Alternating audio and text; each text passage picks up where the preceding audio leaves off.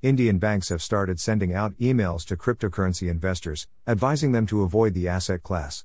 This is the latest move by the banking establishment to ignore digital currencies, despite the fact that Indians are enthusiastic about them.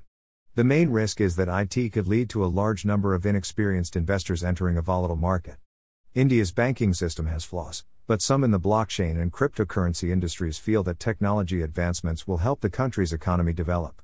Many of India's poor lack access to basic financial services, but the cryptocurrency business is changing that with the help of a smartphone and internet connection. Indian banks have started sending out emails to cryptocurrency investors, advising them to avoid the asset class. This is the latest move by the banking establishment to ignore digital currencies, despite the fact that Indians are enthusiastic about them. According to local media reports, banks in India have begun advising cryptocurrency investors about the hazards connected with the sector. The fact that cryptocurrency exchanges have undertaken a huge promotional blitz has prompted large private banks like HDFC Bank, Axis Bank, and ICICI Bank to send letters to consumers who have invested in crypto. The main risk is that it could lead to a large number of inexperienced investors placing money into a volatile market. They point out that these promotions emphasize high return rates, which attracts investors who are unfamiliar with the crypto industry. According to a bank official, our concern is that while we can use various algorithms to track clients who are investing in cryptocurrency and have dialogues with them about the risks, we won't be able to do much beyond that because it is depositors' money. However, investors have already criticized the notice, citing the collapse of India's third-largest bank, at the time, Yes Bank, in 2020.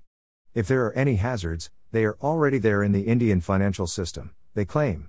Depositors at Yes Bank were unable to make withdrawals beyond a minimal limit, around $670 at the time, as a result of the event.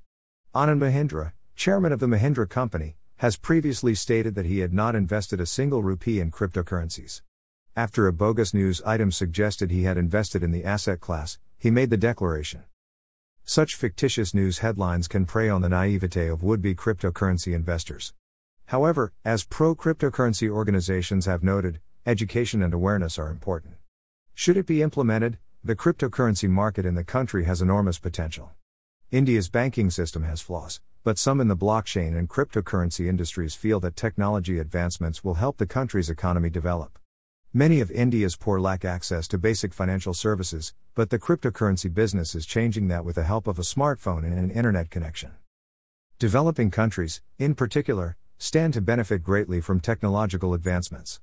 The government appears to be warming to this idea, as it has moved away from outright prohibition of the asset class. According to the most recent speculation, cryptocurrency will be classified as a commodity. Pro-cryptocurrency organizations are currently in talks with the government in the hopes of assisting them in developing legislation that will benefit the economy while also protecting investors.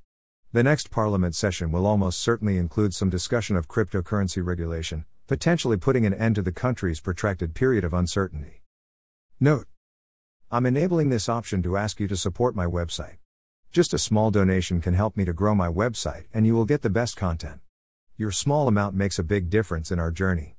You can pay me by using PayPal. Here is my PayPal link: https://www.paypal.me/cryptospi. Thank you.